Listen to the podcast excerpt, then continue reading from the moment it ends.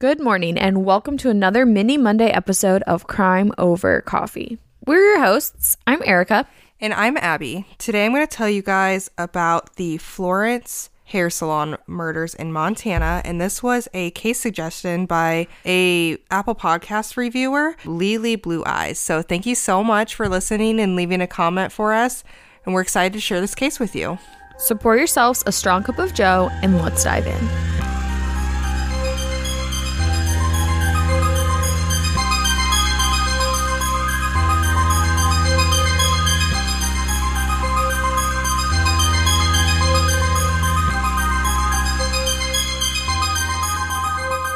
On November sixth, two thousand one, a customer was pulling into the hair gallery in Florence, Montana to get her nails done. Her appointment was at eleven a.m. and she had arrived a little bit before that. When she pulled in the parking lot, she saw what she described as an oddly dressed man walking out of the hair gallery. He's wearing a large black coat and possibly a top hat. And she thought it was weird, kind of took note, but was also just focused on getting her nails done and not paying much attention to it. So she goes inside, and what she finds would scar her for the rest of her life. On the floor in the entrance was sixty-two-year-old Dorothy Harris, and her throat had been slashed, and she was laying in a pool of her blood. The customer goes a little bit further into the salon to get to the phone and call police immediately. Once authorities arrive, they find two more bodies. Brenda Patch, who was forty-four years old and a manicurist there, and then Cynthia Paulus, seventy-one years old, who was a customer who came in for a weekly appointment. All of their throats had been slit, and there was no sign of sexual assault or burglary. Thirty minutes prior to the discovery of the bodies, Dorothy, the salon owner, had stopped at her bank twenty minutes away, so this crime happened within a short period of time. twenty minutes is a very short period. Absolutely. Like, for the crime to happen and for the perpetrator to disappear. There is no apparent motive in these crimes. Police investigated and talked to friends and relatives of the women, and they didn't have beef with anybody. There was no one who was out to get them. However, multiple witnesses described seeing a strange-looking man of the same description walking around the area. And it was the description I gave you guys earlier that that customer saw of the man coming out of the hair gallery. The only other piece of evidence that was found in the hair salon were a pair of sunglasses that did not belong to any of the women. They put together a sketch of the man or suspect person of interest that people saw walking around town. And Eric, I'll show you it here. And there's also a picture of the sunglasses too, which I think look like men's sunglasses.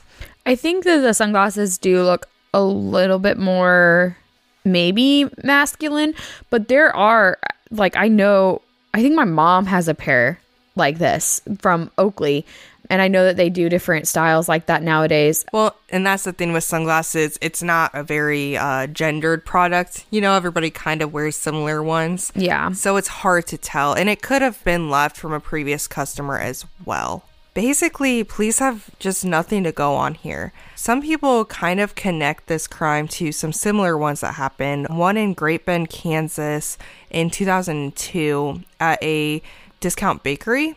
It was called Dolly Madison Cake Discount Bakery, and witnesses saw a strange man locking the front door of the bakery and coming out and telling a customer who was going to go in that the store was closed.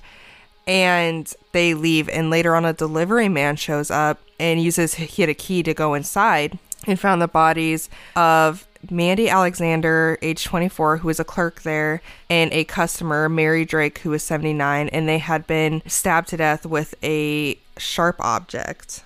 What was similar with the bakery murders and the salon murders is that there was no real motive that anybody could place. There wasn't a robbery. There wasn't a sexual assault. All victims were either stabbed or had their throats cut. I don't think police linked them, but there was speculation and people believe that possibly they could be linked.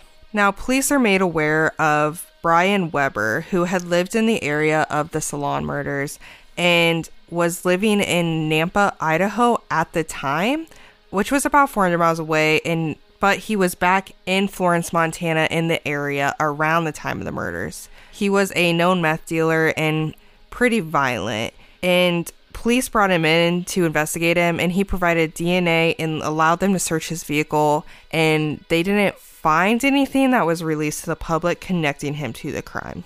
However, in two thousand three and two thousand four, Brian is arrested for possession of drugs, intent to distribute, and more charges along those lines. And he was given twenty-four years and three months. And the locals in the area really firmly believe that Brian was the one who committed the Florence murders. And police start to try and build a case against him.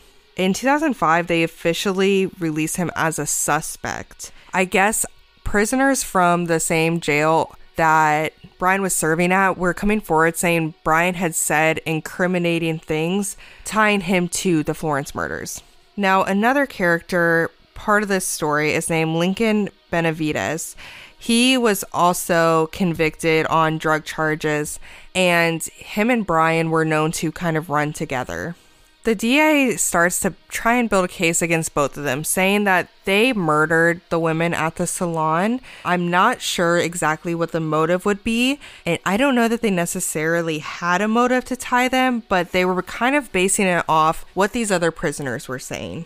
And they basically told the court, we want to keep them in prison while we build our case. So in my experience, you cannot trust a word that prisoners say.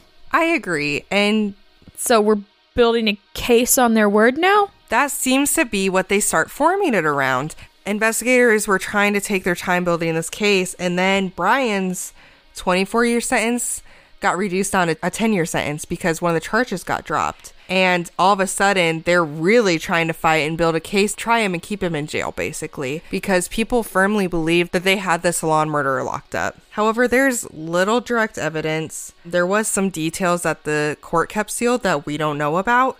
As always. Mm-hmm. And they kind of looked in the fact that Lincoln and Brian both had drug issues, they were violent, and they were in the area at the time of the murders. They both left the area after the time of the murders. However, Brian and Lincoln both maintained their innocence and said they had nothing to do with it. Which, I mean, does that ever mean anything? Nobody's going to just be like, yeah, you caught me, if there's no evidence against you. And if you are, then, I mean, good for you for being honest. But yeah, but it's not, you know, it's not, it's not a smart thing to do.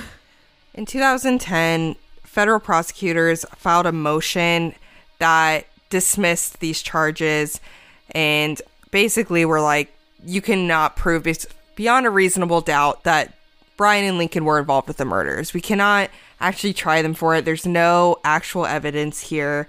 It was all circumstantial, and also a lot of it was just based on what other prisoners were saying. And like we said, you cannot take that as truth. That's not even, I don't even think you can take it as partial truth. I think you just You need to ignore everything that comes out of prisoners' mouths. Right. And, you know, there is no real motive, no real ties. So they dropped that. However, um, Brian and Lincoln both keep getting into trouble and go back to prison. Brian was released in two thousand twelve, but then got in trouble again and was sentenced to another fifteen years in prison. So a lot of people do believe it was him and think that the right person is in jail, especially people in the area of Florence. However, the case remains technically unsolved, and we're not exactly sure who committed these horrible crimes and why. If you have any information or may know anything about the Florence salon murders, you can contact the Rivale County Sheriff's Office through their non-emergency number four oh six, three six three, three oh three three. The mystery has been solved. Here at Crime Over Coffee, our go-to caffeinated beverage for every episode is Fire Department Coffee. And you can get some as well and save fifteen percent with our exclusive coupon code crime pod fifteen.